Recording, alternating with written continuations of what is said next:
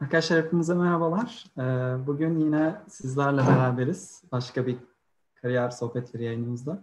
Ee, Duygu Hoca bugün bizlerle birlikte. Duygu Hocam nasılsınız? Hayat nasıl gidiyor? Merhaba Hikmet. İyiyim sağ ol. Siz nasılsınız? Sizler nasılsınız? Gayet güzel geçiyor. Bu Covid günleriniz nasıl geçiyor? Onlardan biraz bahsedebilir misiniz bize? Covid günleri evdeyiz. Zorlu bir, bizi zorlu bir kış bekliyor hepimizi. Evet. İşte bu Covid gün bugün moleküler biyoloji, Amerika'da doktora ve ilaç geliştirme üzerine yoğunlaşacağız konularımız. Ee, Duygu Hocam oldukça dolu dolu bir özgeçmişiniz var Robert College'den başlayıp şu anda da Agios Pharmaceuticals'a uzanan. Ee, sizin ağzınızdan bir özgeçmişinizi dinleyebilir miyiz? Neler yaptınız? Kısaca bahsedebilir misiniz? Tabii ki de. Ben 2009 yılında Sabancı'dan mezun oldum. Bizim zamanımızda bölümümüzün adı Biyoloji Bilimleri ve Biyomühendislikti. Ee, sonrasında İsveç'te immünoloji ve immünoloji üzerine Uppsala Üniversitesi'nde master'ımı yaptım. Master'ımı tamamladıktan sonra doktora yap- yapmak istediğime karar verdim. Amerika'da Dallas'tan UT Southwestern'dan doktor çalışmaları için kabul aldım. Dallas'a taşındım.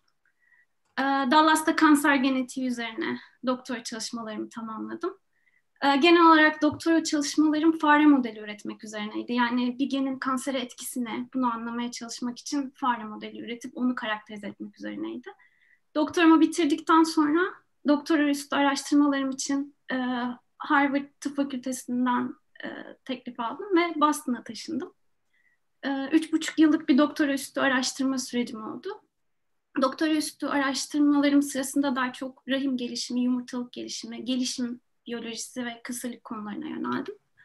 Sonrasında da e, endüstride ilaç bulma sektöründe çalışmak istediğime karar verdim. Ve şu an e, Agios Pharmaceuticals'da kan kanseri üzerine araştırmalarıma devam ediyorum. Çok güzel hocam. Kolay gelsin diyelim tekrardan. E, ben şeyle başlamak istiyorum. Biraz baştan başlamak istiyorum.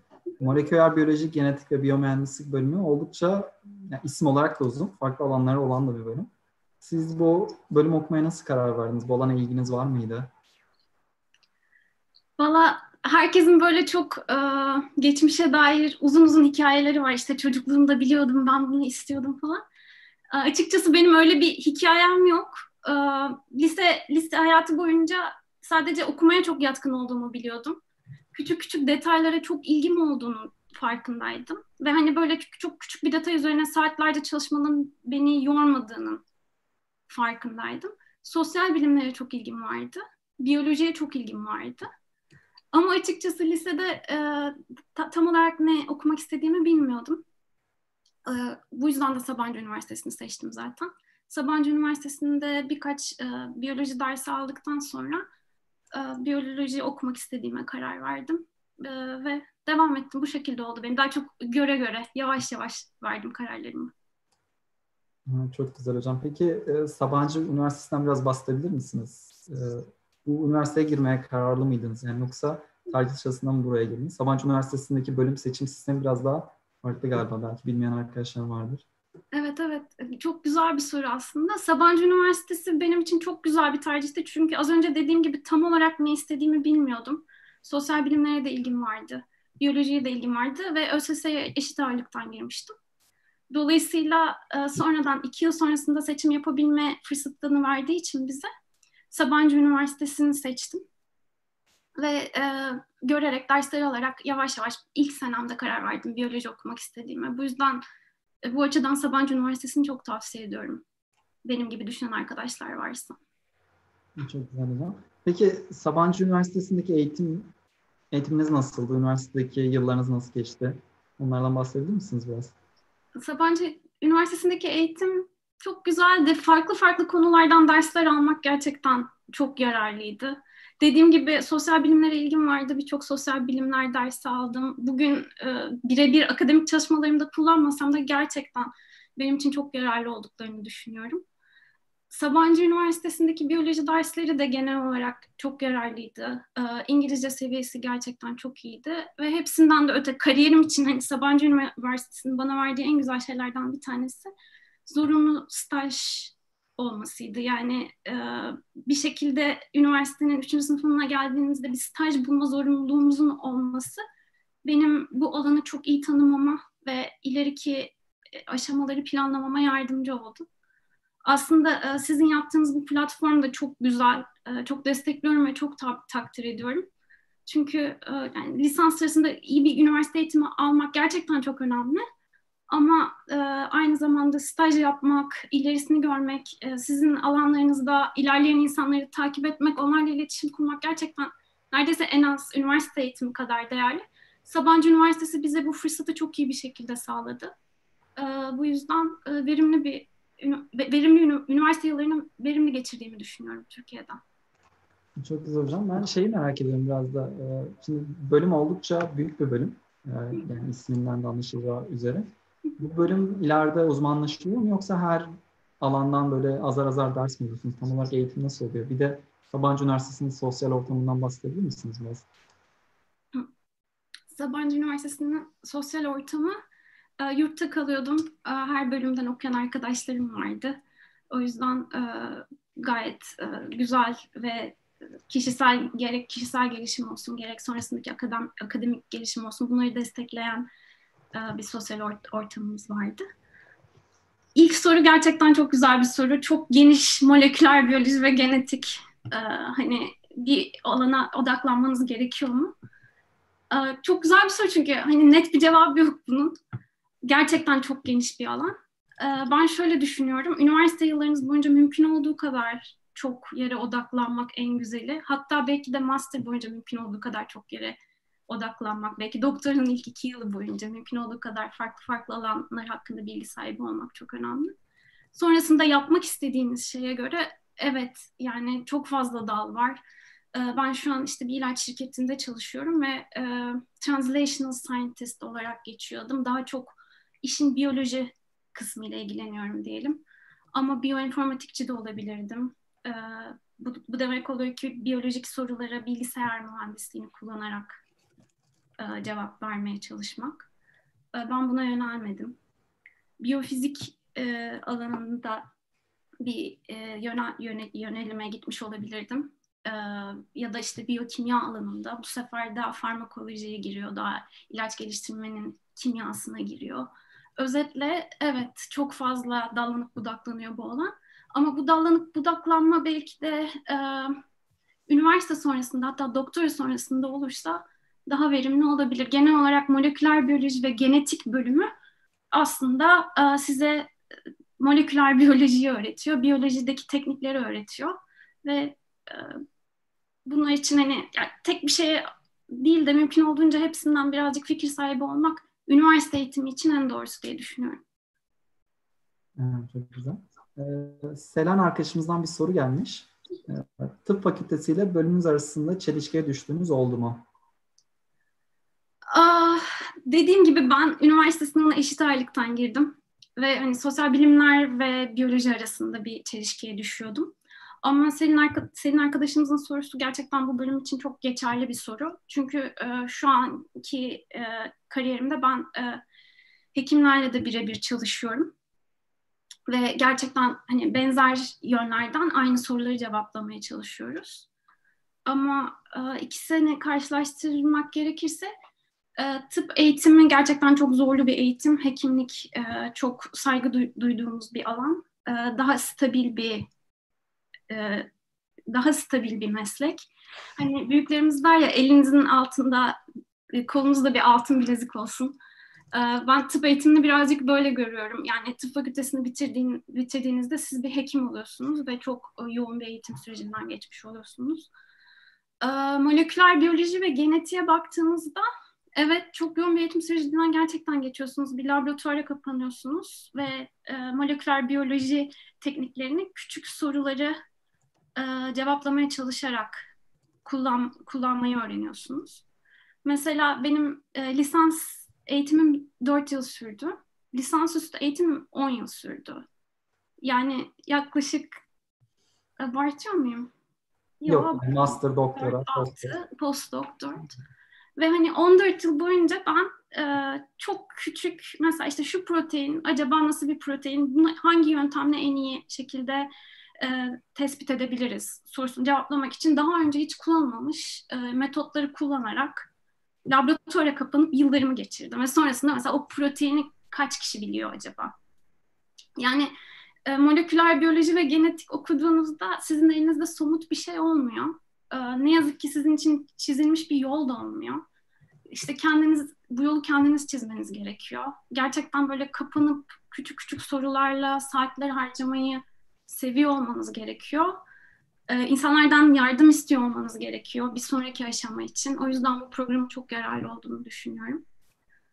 Ee, diğer taraftan tıp eğitiminin yolu birazcık daha belli. Ee, hekimlik mesleği hepimizin bildiği ve saygı duyduğu bir meslek. Ee, bence aradaki en büyük fark bu. Bir tanesinin çok stabil olması, diğerinde sizin kendi yolunuzu kendinizin belirliyor olması ve çok küçük sorularla çok fazla vakit harcayarak bir yerlere geliyor olmanız. Güzel. Ee, aslında bayağı bir soru geliyor ama hepsini sırayla ileteceğiz arkadaşlar. Ben bahsetmek istiyorum. Ee, Sabancı Üniversitesi'de eğitim alırken özellikle zorunlu stajın faydasından bahsettiniz. Siz de zorunlu stajınızı bildiğim kadarıyla e, Karolinska Enstitü'de yaptınız stajınızı. Bu akademik staj size neler kattı? Bu stajı hem nasıl buldunuz? Üniversite okuyan arkadaşlarımız var içimizde. Hem staj arıyorlar. Hem bu akademik stajların Türkiye'de ve yurt dışında faydalarını merak ediyorlar. Onu biraz anlatabilir misiniz? Staj kesinlikle çok faydalıydı. Gerçekten hani e, doktora sürecinde benim yaşayacağım hayata dair en e, benzer hayatı stajım sırasında gördüm, deneyimledim. E, Sabancı Üniversitesi'nde zorunluydu bu staj e, ve e, bizim hocalarımıza yine Sabancı Üniversitesi'nden mezun. E, o sırada Karolinska'da doktora yapan iki tane arkadaşımız e, bir mesaj yollamıştı. Sabancı Üniversitesi'nde şu an e, üçüncü sınıfta eğitim alan arkadaşlarımızla çalışabiliriz, onları stajyer olarak kabul edebiliriz diye. Ee, hatta isimlerini söyleyeyim. Adil Doğan Ayduru ve Tolga Sütlü ikisinin de şu an e, laboratuvarları var, hoca olarak çalışıyorlar çeşitli yerlerde. Ee, ve ben de e, mail attım. E, Sabancı Üniversitesi'nden başka bir arkadaşım Anıl da benimle beraber e, o da İsveç'te staj yapmak istemişti. E, ve Doğanay ikimiz birden staja kabul etti. Sonrasında da hala var mı bilmiyorum ama sanırım hala daha var. Erasmus bursu, Erasmus hibesi. Sabancı Üniversitesi'nde o sene yanlış olmasın ama sanırım 8-10 kişiye falan veriliyordu. Biz öncesinden bu kabul mektubunu bu Sabancı'daki doktor, e, Sabancı'dan mezun o sırada Karolinska'da doktor yapan arkadaşların da vesilesiyle bu kabul mektubunu almıştık. Sonrasında bu Erasmus hibe bursuna başvurduk. Ve e, onu da aldık. E, üç ay e, Erasmus karşıladı stajımızı. Ve e, gerçekten çok güzel bir deneyimdi bizim için. Buradan o staj fırsatını bize sağlayan Sabancı mezunu abilerimize de teşekkür ederiz. Tekrardan ben teşekkür ederim yani. O oldukça önemli bir şey. Erasmus hibesi hala devam ediyor. Ben de yararlanmıştım. Öyle zaman. mi? Evet, Erasmus Plus olarak geçiyor staj hibesi. Hı hı gittiğiniz ülkeye göre değişik oluyor. Hem de bu diğer değindiğiniz nokta olan Sabancı mezunu insanların yurt dışında staj olanağı sağlaması. Bu şekilde staj bulan insanlar da çok fazla oluyor. Hem akademik hem endüstride. Cidden güzel bir olanak. Evet. Siz peki o kişiyle nasıl iletişime geçmiştiniz tam olarak? Yani nereden bulmuştunuz onu hatırlıyor musunuz? Hocalarımızdan duymuştum sanırım. Çok güzel. Ben de kendi stajım için e, LinkedIn üzerinden bulmuştum hocalarımız yardımcı olmuş. Evet. Oldukça yani birkaç yere daha başvurmuştum. Onlar da demişlerdi hani her şey olabilir. Yine siz e, araştırmaya devam edin bizden kesin cevap gelene kadar diye. Yani bu da güzel bir şey sonuçta çünkü o e-mailleri yazmak da sanırım en önemli deneyimlerinden bir tanesiydi. Çünkü kariyerin o şekilde devam ediyor. İnsanlarla doğru insanlarla doğru şekilde iletişim kurmak şeklinde devam ediyor. Hani bunu öğrenmek de en azından üniversite eğitimi kadar önemli diye düşünüyorum. Dolayısıyla staj her aşamasıyla, her yönüyle çok önemli ve çok kıymetli. Bu oldukça doğru. Bir e-mail yazma öğrenmek bile oldukça önemli. Evet. Ee, peki şeyden bahsetmek istiyorum. Sabancı'dan mezun oldunuz, çok güzel bir staj yaptınız, geri geldiniz. Akademik olarak devam etmek istiyor muydunuz hocam? Yani bu master süreciniz nasıl oldu? İstiyordum. Yani istiyordum ama daha e, birazcık daha eğitimime devam, direkt doktoraya başlamak değil de birazcık daha ders almak istediğime karar vermiştim. Bir de işte e, arkadaşlarımla ya da çevremden gözlemlediğim insanlar hep Amerika'da doktorayı tavsiye ediyorlardı. Ben çok hazır hissetmiyordum kendimi. Amerika çok uzak, tek başıma gitmeye hazır mıyım acaba falan diye düşünüyordum. Ee, Dolayısıyla İsveç'te de staj yaptığım için or, oradan aldığım referansla sanırım İsveç'teki master programına kabul olmam o kadar zor olmadı. Ee, oradan kabul gelince master'a gitmeye karar verdim ama hep kafamda şey vardı. Yani ben bu master'dan sonra doktora yapacağım. Bunu en verimli şekilde nasıl kullanabilirim vardı. Çok çok güzel. Ben şeyi sormak istiyorum. Ee, iki arkadaşımız sormuş burada. Aslında biraz da cevapladınız ama e, akademik yüksek lisans için Amerika kıtası veya Batı Avrupa daha popüler tercihler arasında İsveç'i ya da Uppsala Üniversitesi'ni tercih etme nedeniniz neydi? Bir arkadaşımız da İsveç Uppsala'yı tercih etmenizin nedeni nedir sormuşlar. Özellikle İsveç'te ve Uppsala'da master yapmak konusunu merak ediyor arkadaşlarımız. Tabii ki de. O zamanlar yani ben 2009 yılında Sabancı'dan mezun oldum. İsveç'te master ücretsizdi. Evet. Benim Konakları da önemli tabii ki. Evet. İsveç'teki master'ı tercih etmemin sebebi bu aslında. Ne yazık ki şu anda Avrupa Birliği dışındaki öğrenciler için ücretli hale getirdiler. Ben sanırım son jenerasyondum ücretsiz olarak o master programına giren. Bir diğer nedeni de Karolinska'da stajımı yapmıştım. Birazcık oradaki ortamı görme fırsatım olmuştu stajım sırasında. Daha tanıdık bildik bir yere gitmek istedim. Peki başka yerlere de başvurmuş muydunuz yoksa sadece buradaki staja, şey, buradaki master'a mı başvurmuştunuz? Master için düşünüyorum. Başka yerlere de başvurdum. Erkendi sanırım onun başvurusu. İsveç'e başvurduğumu hatırlıyorum. Boğaz içinde ben yine çok farklı yerlere gitmeye çok müsaitim. Boğaz içinde Cognitive Science Master'ına başvurmuştum. Oradan da kabul almıştım. Ama İsveç'ten kabul gelince İsveç'e gitmeye karar verdim. Çok güzel. Peki şey sormak istiyorum. Mesela bir öğrencimiz mezun olacak 4. sınıfta ve yurt dışında master yapmak istiyor Avrupa'da ya Amerika'da. Ee, önemli şeyler nelerdir burada? Referans mı? Daha önce yaptığı çalışma veya staj, not ortalaması bunlardan biraz bahsedebilir misiniz? Aa, İsveç için sanırım önemli olan şey benim stajım o ve o stajdan aldığım referans mektubu önemli olmuştu. Ortalamanın belli bir standartın üstünde olması gerçekten önemli. Ee, onun dışında yani master mı, doktora mı, hangisini istiyor, ee, hangisi onun kariyeri için e, daha iyi. Yani bu soruları farkında olarak cevaplayabiliyor olmak çok önemli. Daha e, özel olarak hani İsveç'te master ya da e, yani İsveç'te master ya da Amerika'da doktora ya başvuru konusunda daha e, spesifik olarak da anlatabilirim bir sonraki sorularda isterseniz. Tabii ki. Peki e, Master Uppsala'da yaptınız. E, bu alanı nasıl tercih ettiniz hocam? E, yani alan direkt sizin daha önce aklınızda bir şey var mıydı yoksa oraya gidince mi tercih ettiniz? Alan e, biyoloji diye geçiyordu ve biyo, biyolojinin bir sürü bölümü vardı. Bağışıklık sistemini duyuyordum ben.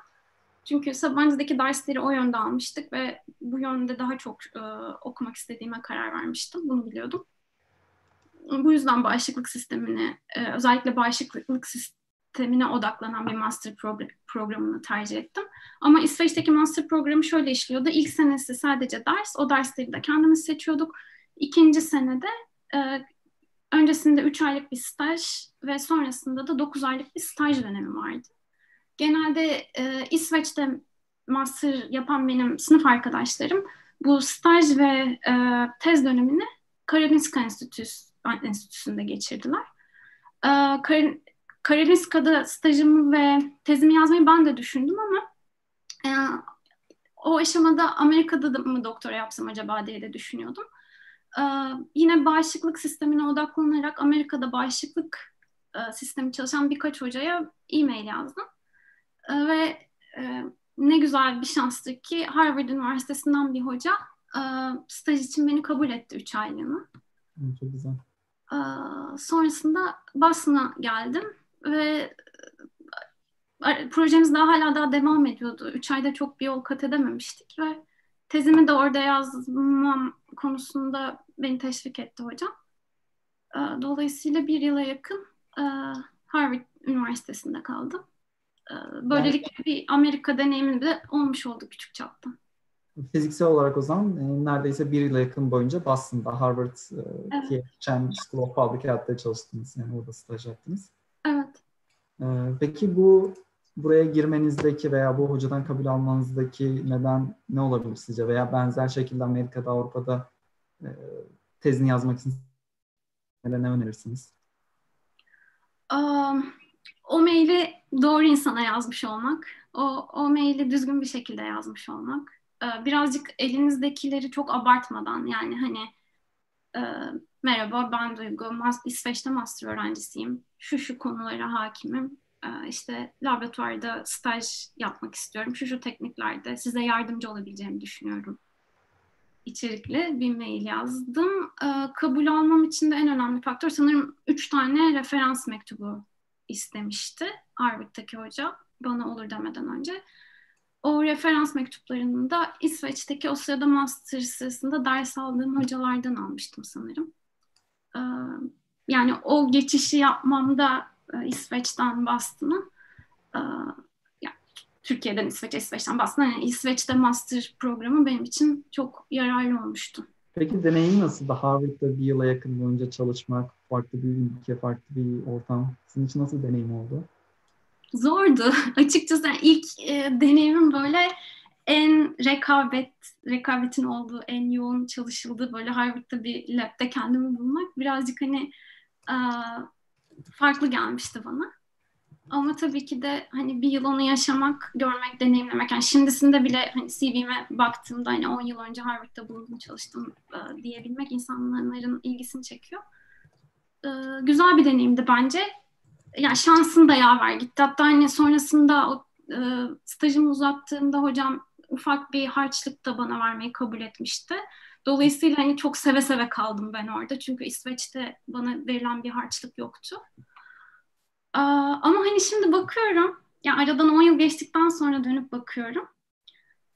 tamam yani Harvard'a gitmiş olan benim şansım yaver gitti. Çok güzeldi. O staj bana çok şey kattı. CV'mde çok güzel duruyor vesaire ama şimdi böyle dönüp bakıyorum. Aslında hani orada yaptığım şey neydi? Bir projede qPCR yapmıştım sürekli. Ve hani aşırı rekabet ortamı vardı. Hocam çok yoğundu. Yani başı çok kalabalıktı. Ve hani ben sadece orada o qPCR yapan insandım. Ee, sonrasında yani yıllar sonra Harvard'da doktor üstü araştırmacı olarak geldim ve ne istediğimi bilerek geldim. Ee, ben doktoramı belirli bir konu üzerine yaptım. İşte postdokumda da doktoram sırasında öğrendiğim yöntemleri bunu uygulayarak verimli olabileceğimi düşünüyorum. Ve ben şunları şunları yapmak istiyorum diye Harvard'a geldim. Yani böyle ikisini kıyaslayacak olursam arada açıkçası dağlar kadar fark var. Bunu anlatmamın sebebi de şu, yani stajınızın illa da Harvard'da olmasına gerek yok. Yani staj dediğiniz şey e, çok basit bir şekilde deneyim kazanmak, ortamı görmek, e, işin bir köşesinden sağından solundan birinden tutup e, işe yarayabilmek. Yani bunu her yerde yapabilirsiniz. Çok da hani yani ben şanslıydım. Harvard oldu çok güzeldi staj sırasında ama hani sizin kazanacağınız her türlü staj deneyimi eğer bir işin bir işin ucundan tutabiliyorsanız nerede olursa olsun çok önemli diye düşünüyorum. Çok güzel hocam. Ee, yani şu anda undergrad bachelor'ı yaptık, e, lisansınızı aldık, yüksek lisansı da çok güzel tamamladınız ama buradan sonra doktora yapmaya kararlı mıydınız yoksa bir de bir arkadaşımızın bir sorusu var burada. Ee, saniye doktoraya gitmeden keşke daha önce bilseydim, söyleseydiniz dediğiniz neler var. Bir de e, doktoraya gitmeden doktoranın benim için ne kadar uygun olduğunu nasıl anlayabilirim diye sormuş. Çünkü doktora ciddi bir e, commitment. Yani 4-5 yıla yakın kendinizi adamamız gerekiyor. Kesinlikle çok ciddi bir e, yani çok ciddi, çok ciddi bir şekilde hayatınıza onu adamanız gerekiyor. Saatlerinizi geçirmeniz gerekiyor, yıllarınızı geçirmeniz gerekiyor. Siz nasıl anladınız doktora yapmak istediğinizi ve doktoranın doğru olduğunu? Açıkçası yani master sürecimde e, ya da işte Harvard'da geçirdiğim staj sürecinde sürecinde ben o kapanma hissinden hoşlandığımı fark ettim. Yani hani küçücük bir soruyu yanıtlamak için e, bir tekniği uygulayarak e, ilerle adım adım ilerle, ilerlemeyi, işte saatler boyunca çalışmayı yani bunları sevdiğimi fark ettim. Ve doktor yapmak istediğime bu şekilde karar verdim. Ama çok zorlu bir süreç. Özellikle yurt dışında yaşıyor olmak çok zorlu bir süreç. Görünmeyen bir sürü sıkıntısı var. Mesela hiç, hiç kim yani çok az insanın konuştuğu benim yaşadığım en büyük sıkıntı vize sorunu. Mesela ben İsveç'te doktora yapmaya karar vermiştim. Orada bir hocayla mülakatları yapmıştım. işte kabul mektubunu almıştım falan. Ama vize çıkmadı. O sırada Amerika'ya da birkaç başvuru göndermiştim. Amerika'daki okuldan okuldan teklif geldi ve hani her şey o kadar düzgün ki, düzgündü ki bana oradaki teklifte. İşte alacağım maaş belli, 5 yıllık vizemin garantisi var. Ee, belli bir hocanın altında değil de bir programın altında doktora programına başlıyorum. Ve yani gerçekten çok büyük bir avantaj. Sizi koruyan, kollayan koskocaman bir okul var. Sizin gelişiminiz, eğitiminiz için sorumluluk alan ve sizi geliştirmeye, sizin üzerinize yatırım yapmaya hazır bir okul var. Ee, dolayısıyla yani Amerika'daki doktora programından kabul alınca yani ben bu işi yapmak istiyorum. Yani bu, bu çok büyük bir fırsat diye düşünmüştüm. Ee, soru tam olarak doktora yapıp yapmadığımızda nasıl karar verebiliriz, nasıl anlayabiliriz? Ee, mümkün olduğunca e, elinizdeki fırsatları değerlendirip staj yapmanızı tavsiye ederim. Yani bir laboratuvarda dediğim gibi bir işin bir işin ucundan tutabilirseniz eğer yani bir projenin çok ufak bir bölümünü bölümünde bir doktor öğrencisine, bir master öğrencisine hatta yani bir postdoc yani artık kimeyse e, yardımcı olarak bir yıl geçirebilirseniz size en güzel hani doktoraya yakın deneyim sağlayacak olan şey bu. Master eğitimi tamam çok uh, keyifli, çok güzel hani sizi akademik olarak geliştiriyor falan ama sizi gerçekten doktora yapmak ya hazır mıyım değil miyim sorusunu cevaplamak istiyorsanız bence yapılması gereken şey e, mümkün olduğu kadar uzun süre zarfında yurt dışında bir laboratuvarda yani yurt içinde de olabilir bir laboratuvarda bir akademik projeye yardımcı olabilmek. Yani bunun bunun için çaba sarf etmek, bunun için insanlarla iletişime geçmek ve bunu yapmak en, en doğru karar vermenizi bu sağlayacaktır diye düşünüyorum. Olabildiğince bundan önce tecrübe edinmek ve e, insanlarla irtibat halinde olmak diyebiliriz zaman. Aynen. Arkadaşlar oldukça e, ilgi gösteriliyor şu an yayına. Geri bildirim anketimiz var. Yayınlarımızı geliştirmek için e, kullanıyoruz. Lütfen onu da doldurmayı unutmayın. Aynı şekilde e, her hafta yayınlar yapıyoruz. O yüzden abone olmayı da unutmayın. Ben e, şeyle devam etmek istiyorum. E, doktoranızın ilk senesinde e, belli bir alana değil de kendiniz bir bölümün altında çalışmaya izin verdiğinden bahsettiniz.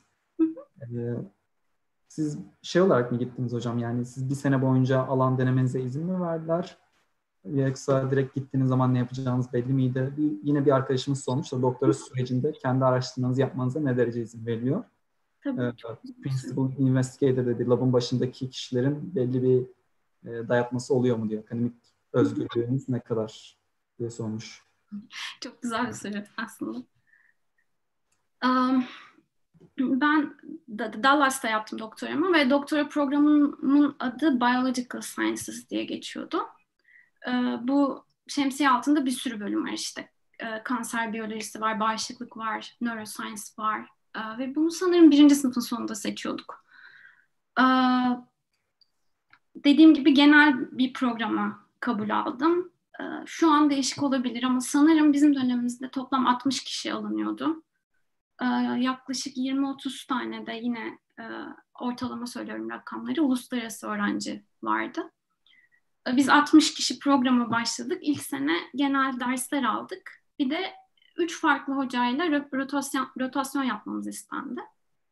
Dediğim gibi böyle bu genel kalıplaşmış doktora programlarını yani genelde de bunlar Amerika'da mevcut. Amerika'daki doktora programlarını tavsiye etmemin nedeni bu. Genel bir programın içinde doktor öğrencisi olarak başladığınızda birazcık daha belki de hani doktora da ben ne istiyorumu görme fırsatınız oluyor. Bir de güzel yanı şu, siz 60 kişi diyelim ki işte doktor programına kabul edilmişsiniz. Bir sürü genç hoca var orada, güzel araştırmalar yapan ve e, iş gücüne ihtiyacı olan. İki taraf için de bir deneme yanılma oluyor bu aslında. Bir ay o hocayla beraber çalışıp rotasyon yapıyorsunuz. Ee, sonrasında ikinci ay başka bir hocayla çalışmanız gerekiyor. Üçüncü, üçüncü ay başka bir hocayla çalışmanız gerekiyor. Hem siz hocayı denemiş oluyorsunuz hem hoca sizi denemiş oluyor bir sürü alan var işte neuroscience, kanser, bağışıklık sistemi ya da genel biofiziks vardı sanırım. Yani ilginizi çeken her alanda rotos, rotasyon yapıp elinizi işe bulaştırıp laboratuvarda iş deneyimi kazanıp hangisine daha yatkınsınız, hangisinden daha çok keyif alıyorsunuz görme fırsatını veriyor size. E, dolayısıyla bu kalıplaşmış doktora programları genelde Amerika'da olan e, bu açıdan e, çok daha verimli oluyor. Benimkisi de böyle bir programdı. Üç tane rotasyon yaptım. Sonrasında e, kendi hocamın ilgi alanının daha çok kanser, kanser biyolojisi olduğunu gördüm. E, ve ben kanser biyolojisi bölümünü tercih ettim. Ama e, bir buçuk, yani o dersleri bitirdikten sonraki süreç artık şey oluyor. Yani siz o okuldan yavaş yavaş kopmaya başlıyorsunuz. Laboratuvara tamamıyla hocayla aranızdaki ilişki oluyor. Zaten sanırım ikinci seneden sonra da paranızı hoca vermeye başlıyor. Sizin ne kadar bağımsız olduğunuz aslında çok özel bir soru. Yani durumunuza göre değişen bir soru. Ama genel olarak Amerika'daki moleküler biyoloji üzerine doktorayı düşünerek söylersem genelde doktora sürecinde siz e, doktora hocanızın konusu etrafında ne kadar dolanabildiğiniz ne kadar dolanabiliyorsanız o kadar özgürsünüz. Ve aslında bunun çok da net bir açıklaması var. Para. Ee, diğer bölümlerde farklı olabilir bu ama bir moleküler biyoloji ve genetikten o kadar pahalı ki bizim yaptığımız deneyler. Yani yeri geliyor bir gün yaptığınız bir deneyin ücreti 3 bin dolar, 5 bin dolar, 10 bin dolar oluyor ve bunun parasını sizin hocanız karşılıyor. Dolayısıyla siz hocanıza gidip de ya ben benim canım şu konuda çalışmak istiyor. Bana ver 50 bin dolar hadi e, kazan şeyden e, o kadar emekle aldığım burstan ben bunu canım istediği deney yapmak için harcamak istiyorum diyemiyorsunuz. Ama e, eğer ki sizin üzerinizde üzerinde çalışmak istediğiniz konu hocanızın da ilgisini çekiyorsa o, ona da yardımcı olacak bir şekilde ilerlemesine katkı sağlıyorsa tabii ki de o derece özgürsünüz. Ama ne yazık ki bu iş çok büyük paralarla dönüyor ve yani onun el verdiği bir şey var. Ee, hocanızı seçtiğinizde aslında ne kadar özgür olduğu yani hangi konu çalıştı, hangi konuyu çalışmak istediğinizi de seçiyorsunuz. Çok güzel. Aslında bu iş hem e, bir politika kısmı da var hem de maddi bir kısmı var dediğiniz gibi. Hı hı. Ben, şey de merak ediyorum. Bu sorular da gelmiş.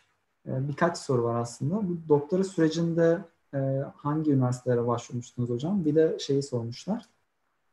Sizin lisans sırasında yaptığınız, İsveç'te yaptığınız stajın doktora başvuru sürecinde size yardımcı olduğunu düşünüyor musunuz diye bir soru gelmiş. E, tabii ki de düşünüyorum. Doktora başvurularınız nasıl oldu? Hangi üniversiteye başvurdunuz? Bu süreci biraz anlatabilir misiniz?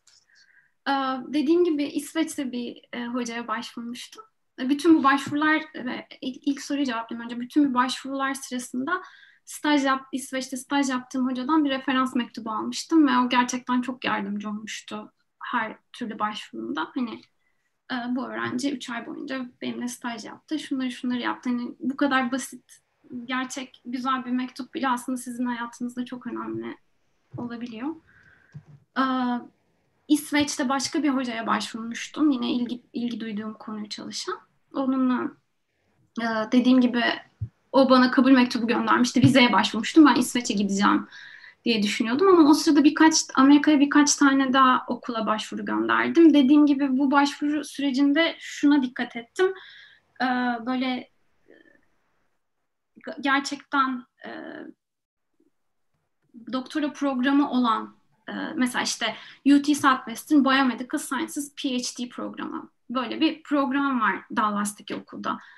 Ee, gerçekten doktora programı olan bir e, şemsiye dağarcığında öğrenci kabul eden okullara başvurmaya çalıştım. Yani bizim üniversitemiz 60 kişi kabul ediyor bu sene ve e, işte 60 kişiyi de doktor olarak yetiştirecek e, diyen okulları başvurdum. Yani çoğu okulda böyle aslında birazcık e, fazla yani ifade ederken çok zor kelimeler kullanmışsın. Amerika'daki çoğu doktora programı böyle.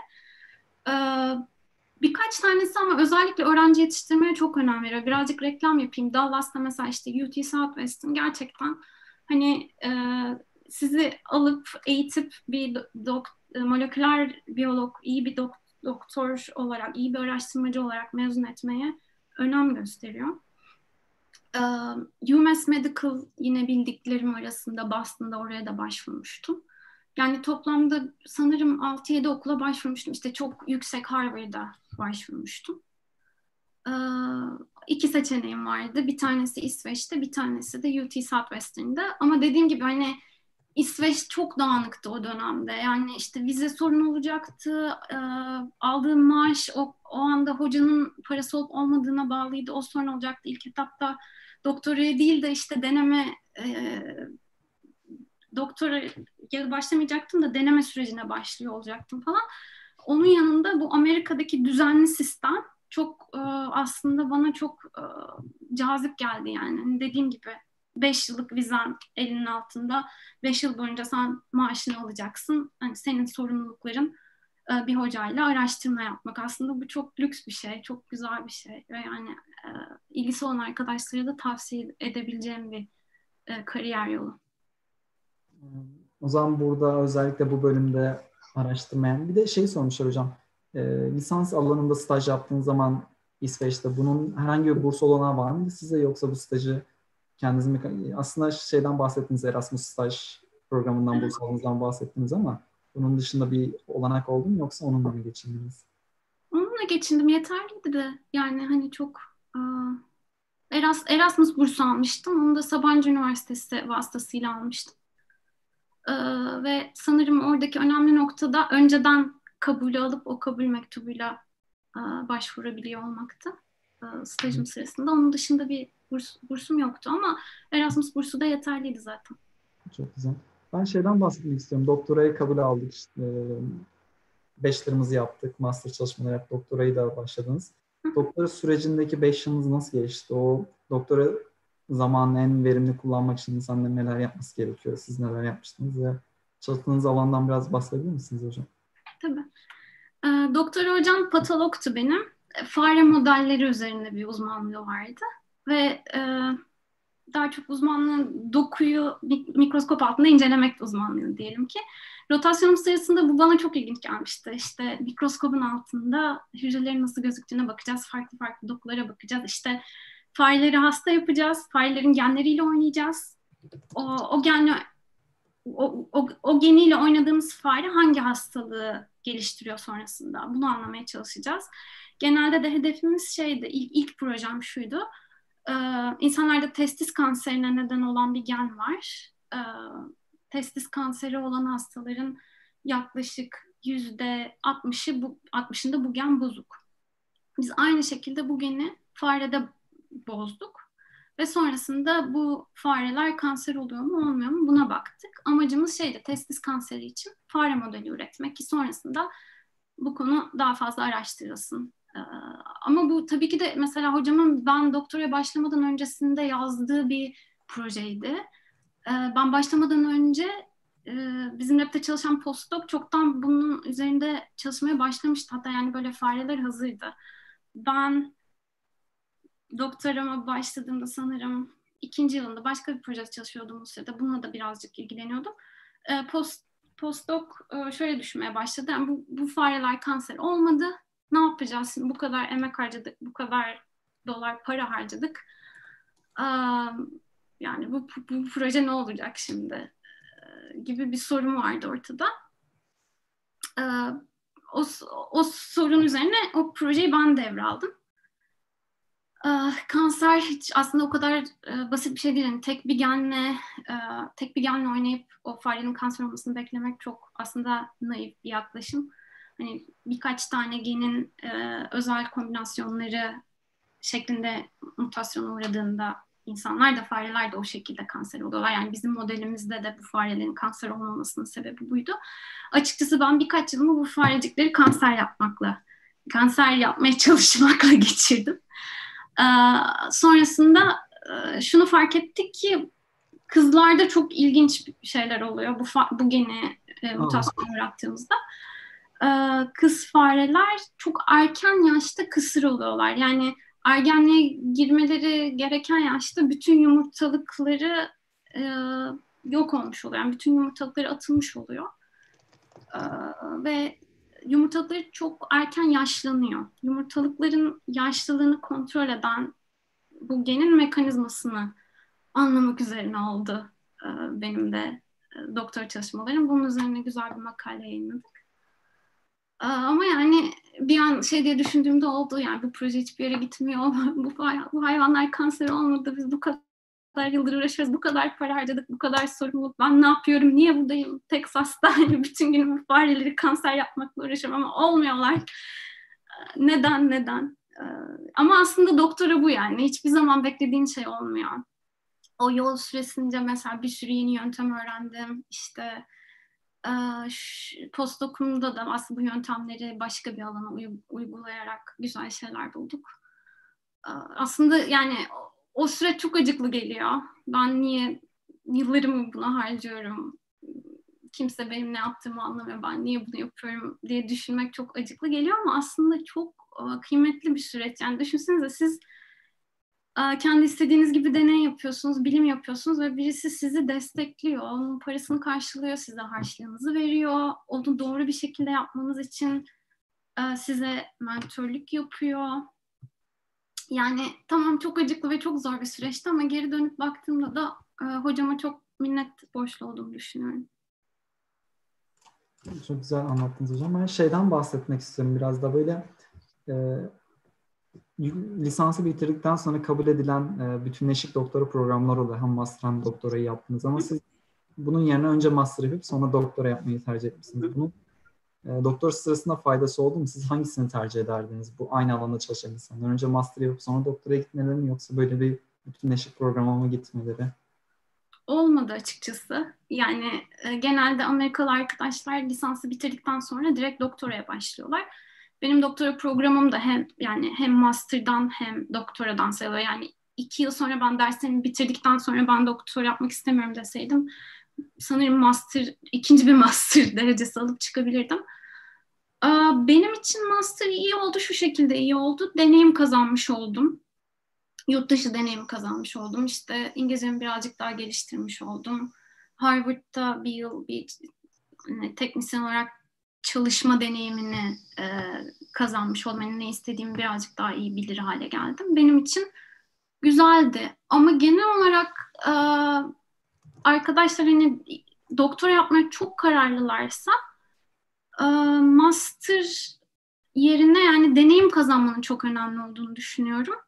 Bu deneyim kazanmanın yolu da bir laboratuvarda dediğim gibi bir, bir projenin elinden tutmak işte doktora da yaşadığın, işte ben şunu yapmaya çalışıyorum, bu gen üzerinde şunu araştırıyorum e, hissini az da olsa deneyimlemek.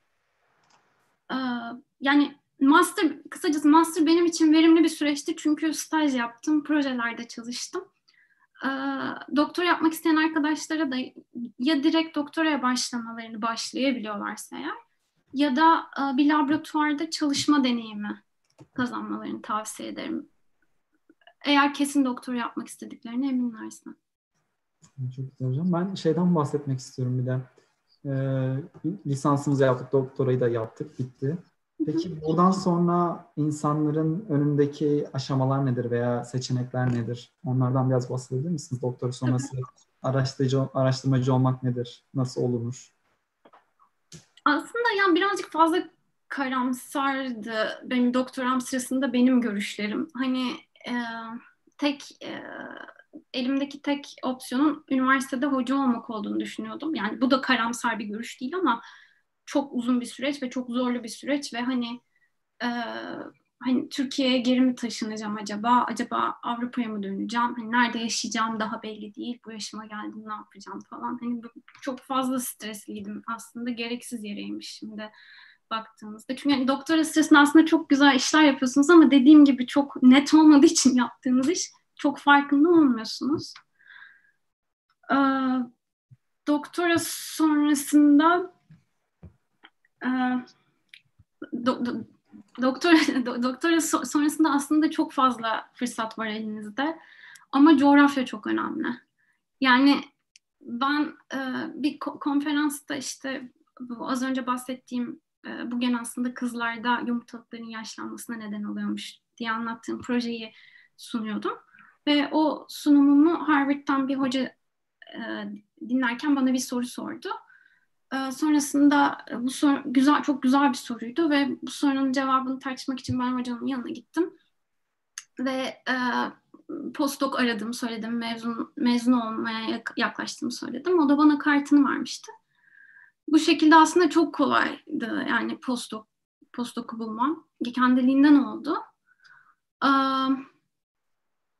Nedense bilmiyorum Boston'a taşınmak çok çok kolaylaştırdı işimi. Çünkü Boston gibi şehirlerde şu aralar yani şu şu son 2-3 yılda çok farklı bir şekilde çok fazla biyoteknoloji şirketi var. Çok fazla ilaç geliştirmeye yönelik şirket kuruluyor.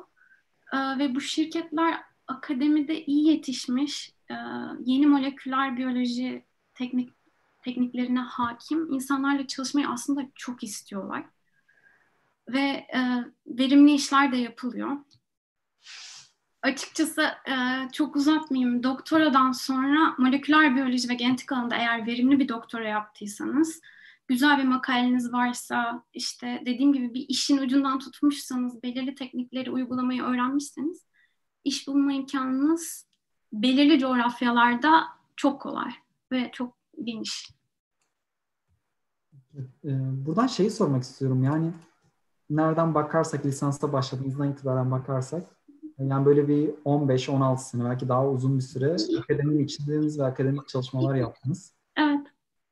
Buradan sonra bir anda endüstriye geçmek veya endüstriye geçiş aşaması bu nasıl oldu hocam? Yani bu şirket sizinle nasıl irtibata geçti siz onlarla nasıl irtibata geçtiniz? Bunu anlatabilir misiniz?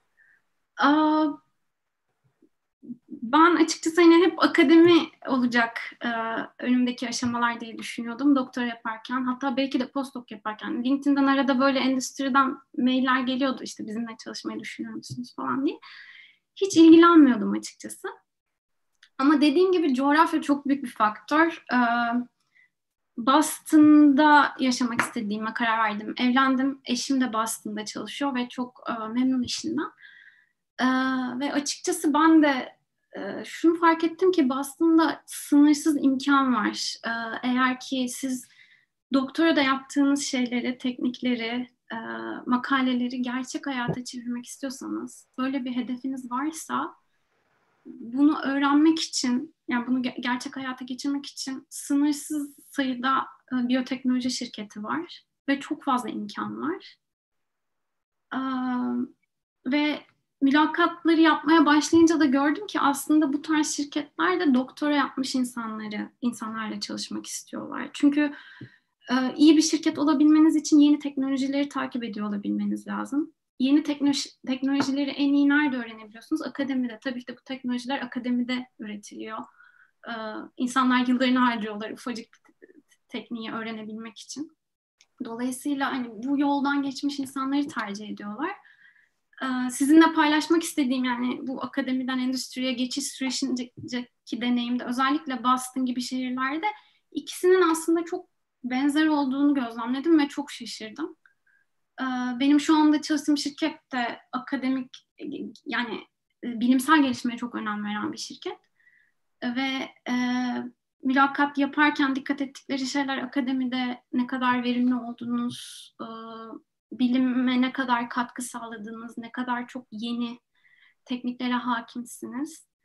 E, aslında yani 14 yıl asla kayıp olmadı benim için. E, doktoram olmasaydı, postdokum olmasaydı ben şu an bu işte çalışıyor olamazdım ya da olmazdım diye düşünüyorum. Başka, başka işlere yönelirdim herhalde.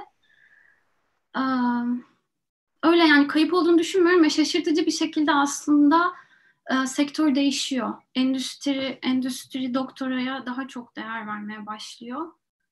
E, ilerleyen aşamalarda akademi de endüstriye daha çok değer vermeye başlayacak diye düşünüyorum. O ikisinin arasındaki iletişimin çok şu an ihtiyacımız var yani bugün bilimi geliştirmek için. Çok güzel. Ee, peki postdoc'ta yaptığınız işte veya şöyle söyleyeyim şu anda yaptığınız işte beraber doktorda veya postdoc'ta yaptığınız işle benzer bir şey miydi? Yine aynı alanda mı çalışmaya başladınız hocam yoksa tamamen farklı bir alan mı oldu sizin için? Aslında yani tamamen farklı bir alan. Ee, kan kanseri üzerine çalışıyor bizim şirket. Kan kanseri üzerine, AML üzerine ilaç geliştirme üzerine çalışıyor. Ama e, işim e, makaleleri okuyup bunları güzel bir şekilde değerlendirmek, en genel açıdan bakarsak ve bunu ben doktoram ve postdokum sırasında hani makale yazdıktan sonra ancak güzel bir şekilde makale okumayı öğreniyorsunuz. Bir translational scientist ya da işte biomarker scientist olarak geçiyor benim işim. Deneysel olarak yap, fareler üzerinde yapılan ilaç araştırmalarını faz 1 klinik deneylere taşıdığımız zaman insanlar üzerinde yapılacak deneyler ne şekilde olmalı? Bu geçişi en doğru nasıl yapabiliriz? Yani akademide yapılan araştırmaları nasıl biz en doğru şekilde insan dokusundaki deneylerde uygulayabiliriz? Yani genel olarak benim cevapla, cevaplamaya çalıştığım sorular bunlar. Ve dediğim gibi akademiden çok farklı olduğunu düşünmüyorum ama konu olarak çok farklı. Yarın bambaşka bir hastalık üzerine çalışıyor olabilirim. Ee, yöntemler aynı ama konular sürekli değişiyor. Bu, bu, bu değişim benim hoşuma gidiyor açıkçası. Daha verimli olabilmek, yeni şeyler öğrenebiliyor olabilmek ve doktoram ve postdokum boyunca kazandığım deneyimleri bu yeni alanlara aktarabiliyor olabilmek çok kıymetli. Aslında şey diyebiliriz o zaman. Sizin doktorada ve postdokta öğrendiğiniz e, yöntemleri ve bilgi birikimi sebebiyle şu anki işinizi yapıyorsunuz. Evet, ona kesinlikle. Kesinlikle. Dolayısıyla ben kayıp olarak görmüyorum. Kesinlikle kayıp olarak görmüyorum. Çok güzel. Peki iş arkadaşlarınız da çoğunlukla doktora yapmış insanlar mı doktora veya postdoc? Biraz daha şu anda yaptığınız işten detaylarıyla bahsedebilir misiniz Duygu Hocam? Ee, bu ilaç geliştirme nedir? Ee, nasıl insanlarla beraber çalışıyorsunuz? Eczacılarla da bir e, beraber çalışma alanınız var. Biraz bundan bahsedebilir misiniz? Çok çok büyük bir alan. Sadece bir bulmacanın küçük bir parçası şeklinde çalışıyorum diyebilirim. Ama en önemli nok- nokta şey yani o parçayı siz nasıl bir bütün halin o parçayı bir bütün haline getirmekte siz ne kadar katkı sağlayabilirsiniz? Çok hangi nereden başlasam diye düşünüyorum. Dediğim gibi genel olarak bakacak olursak bir fareler üzerinde yapılan deneyler var. Sonrasında ilaç geliştirilmeye karar verilince faz 1 aşama, aşamasına geç, geçiliyor. Faz 2, faz 3 ve yani bütün bu aşamalarda bilimsel araştırmalar yapılmaya devam ediliyor. Ee, bilgisayar mühendisi arkadaşlarla çalışıyoruz, biyokimyacı arkadaşlarla çalışıyoruz, eczacı arkadaşlarla çalışıyoruz, hekim arkadaşlarla beraber çalışıyoruz.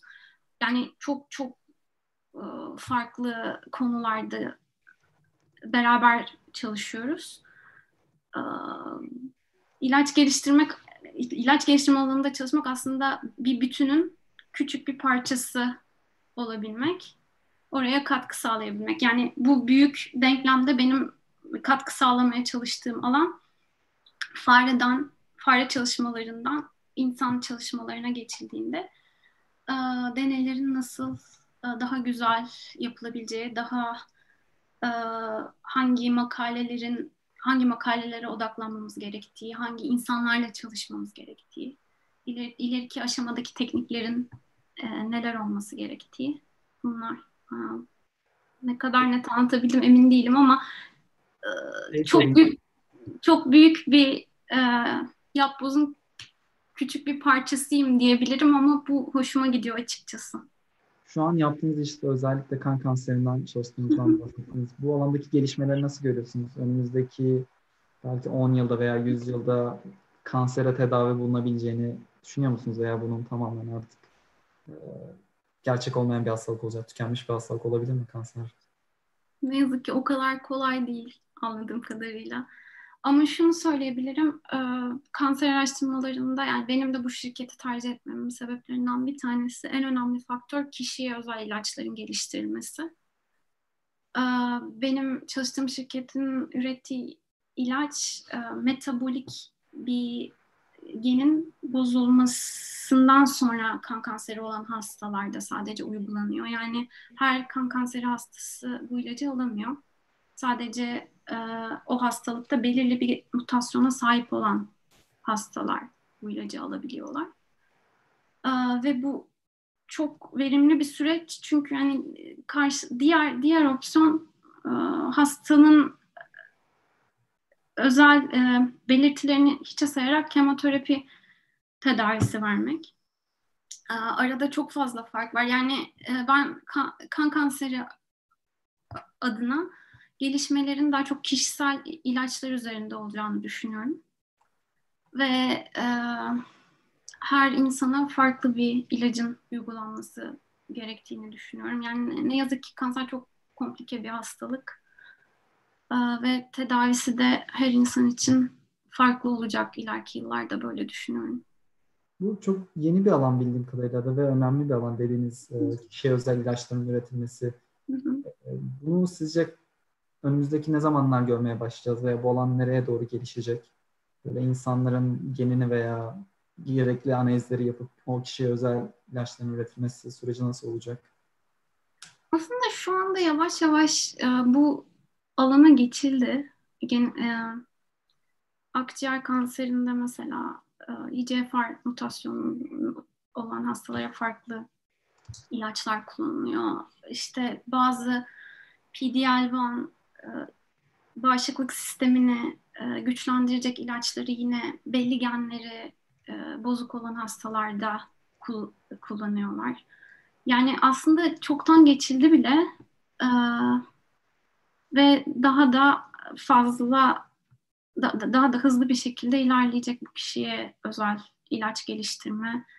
E, bunların sayısı da artacak.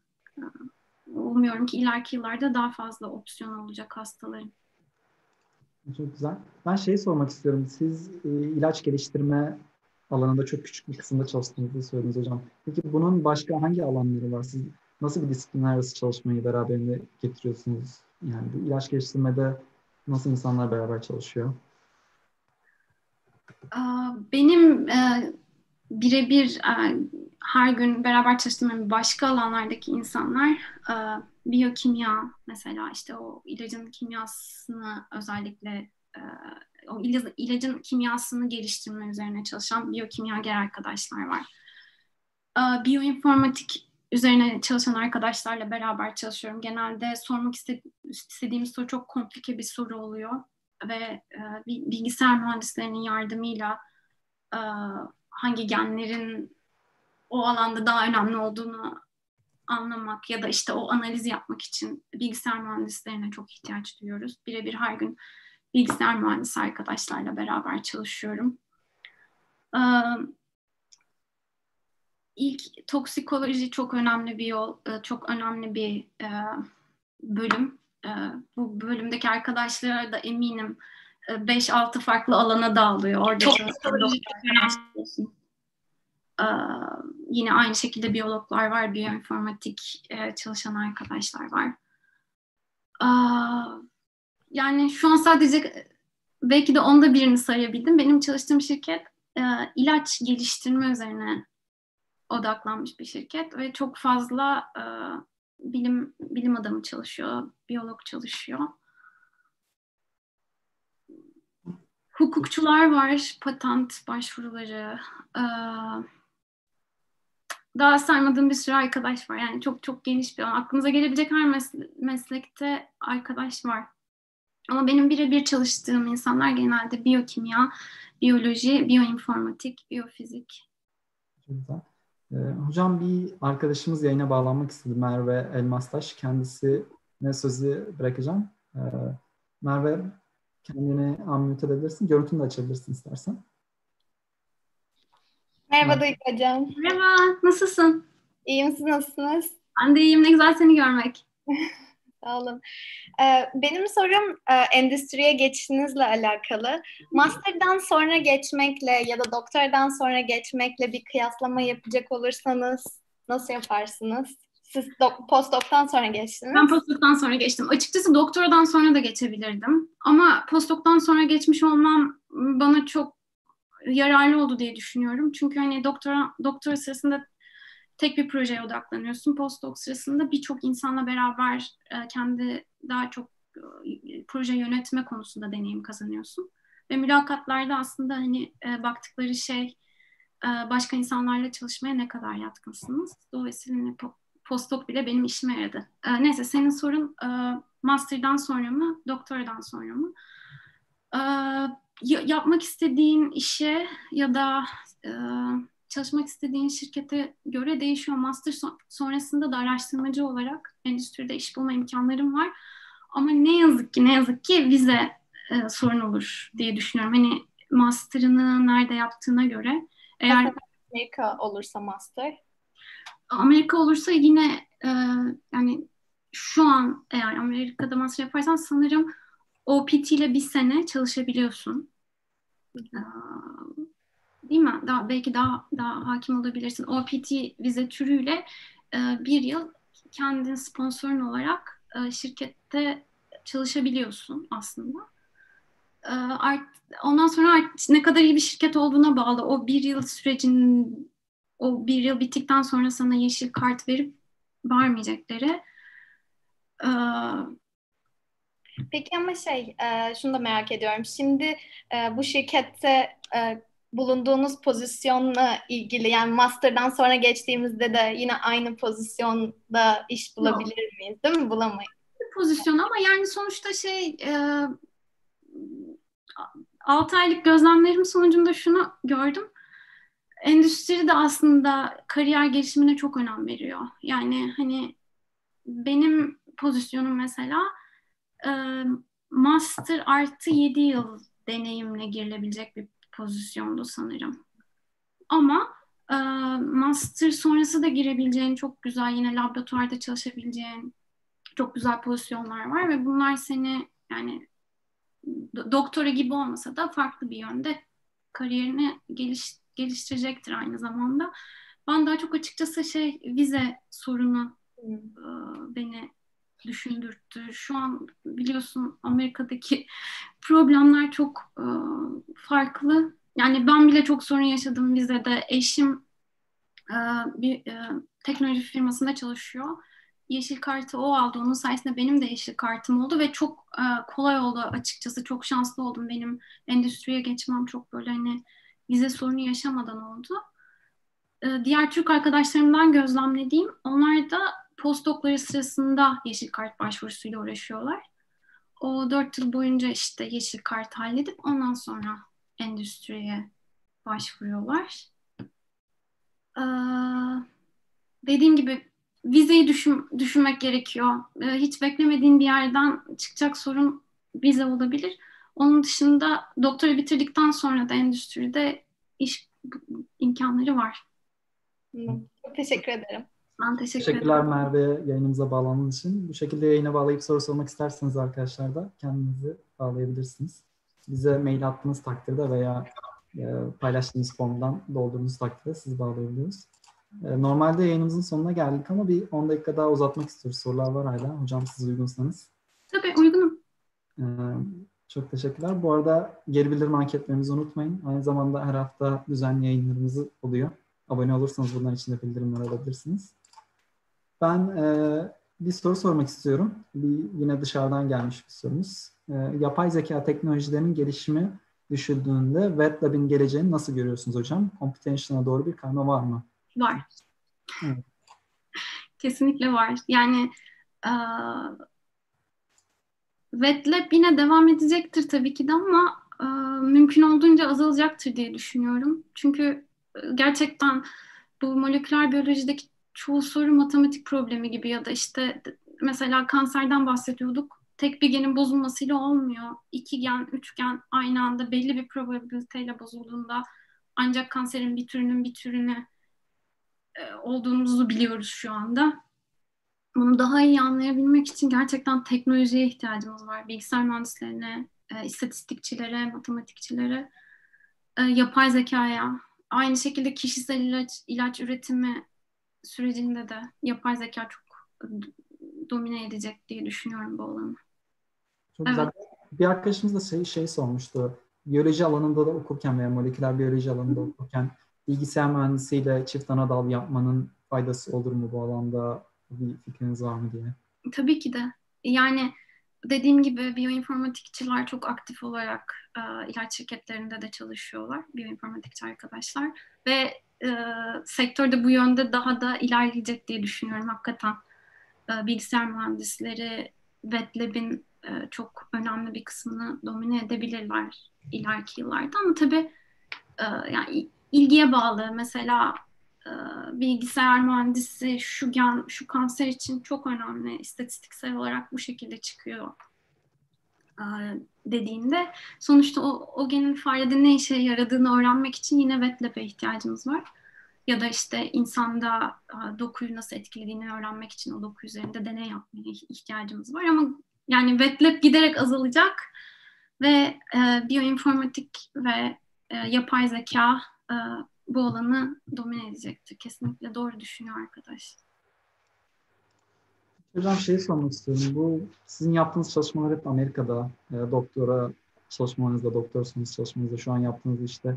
E, Türkiye'de benzer bir çalışma yapan yerler var mı veya Türkiye'de bu alanda ilerlemek isteyen insanlar nasıl bir kariyer yolu izlemesi gerekir sizce? Türkiye'de üniversiteleri biliyorum. E, açıkçası çok da hakim, son 5-10 yıla çok da hakim değilim ama Sabancı Üniversitesi'nde güzel araştırmalar yapılıyor. Boğaziçi Üniversitesi'ndeki araştırma projeleri, e, Koç Üniversitesi'nde çok güzel araştırma projeleri var. Hani bu projelere bir yerden dahil olabilmek, katkı sağlayabilmek e, Türkiye'deki arkadaşları bu alanda çok geliştirecektir diye düşünüyorum. Yani güzel bir başlangıç her koşulda. Yani Türkiye'de kalmak istiyorsanız da çok güzel bir başlangıç. Yurt dışına gelmek istiyorsanız da size kapı açar diye düşünüyorum. Çok güzel. Ee, aslında kısaca bahsettik ama Merve ile konuştuğumuz zaman bu vize olayı cidden ciddi bir sorun. Evet. Ne yazık ki yani evet. ne desem yalan çünkü her gün değişiyor. Her arkadaş farklı bir sorun yaşıyor. Sizin normalde benim bildiğim doktora yaptığınız veya master yaptığınız zaman e, sistem alanlarında çalışıyorsanız 3 yıl yoksa bir yıl OPT ile çalışma şansınız oluyor. Ondan sonra da H1B'ye başvurulayabiliyor. Sizin doktora süreciniz nasıl oldu hocam? Yani orada doktora yapmaya veya master yapmaya giden birinin Amerika'ya daha sonrasında şirketlere geçmesi için neye dikkat etmesi gerekiyor? Ee, şuna dikkat etmesi gerekiyor. Mesela ben e, dok, de, aynen e, senin de bahsettiğin gibi doktorumu bitirdikten sonra ya doktoram sırasında öğrenci vizesindeydim ve Amerika bunu hiç sorun etmedi. Beş yıl boyunca gayet düzgün bir vizem vardı.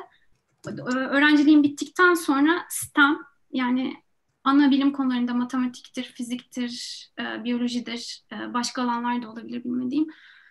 E, ana bi, bilim alanlarında doktor yaptığınız zaman e, bir artı iki yıllık bir staj süresi e, imkanı tanıyor.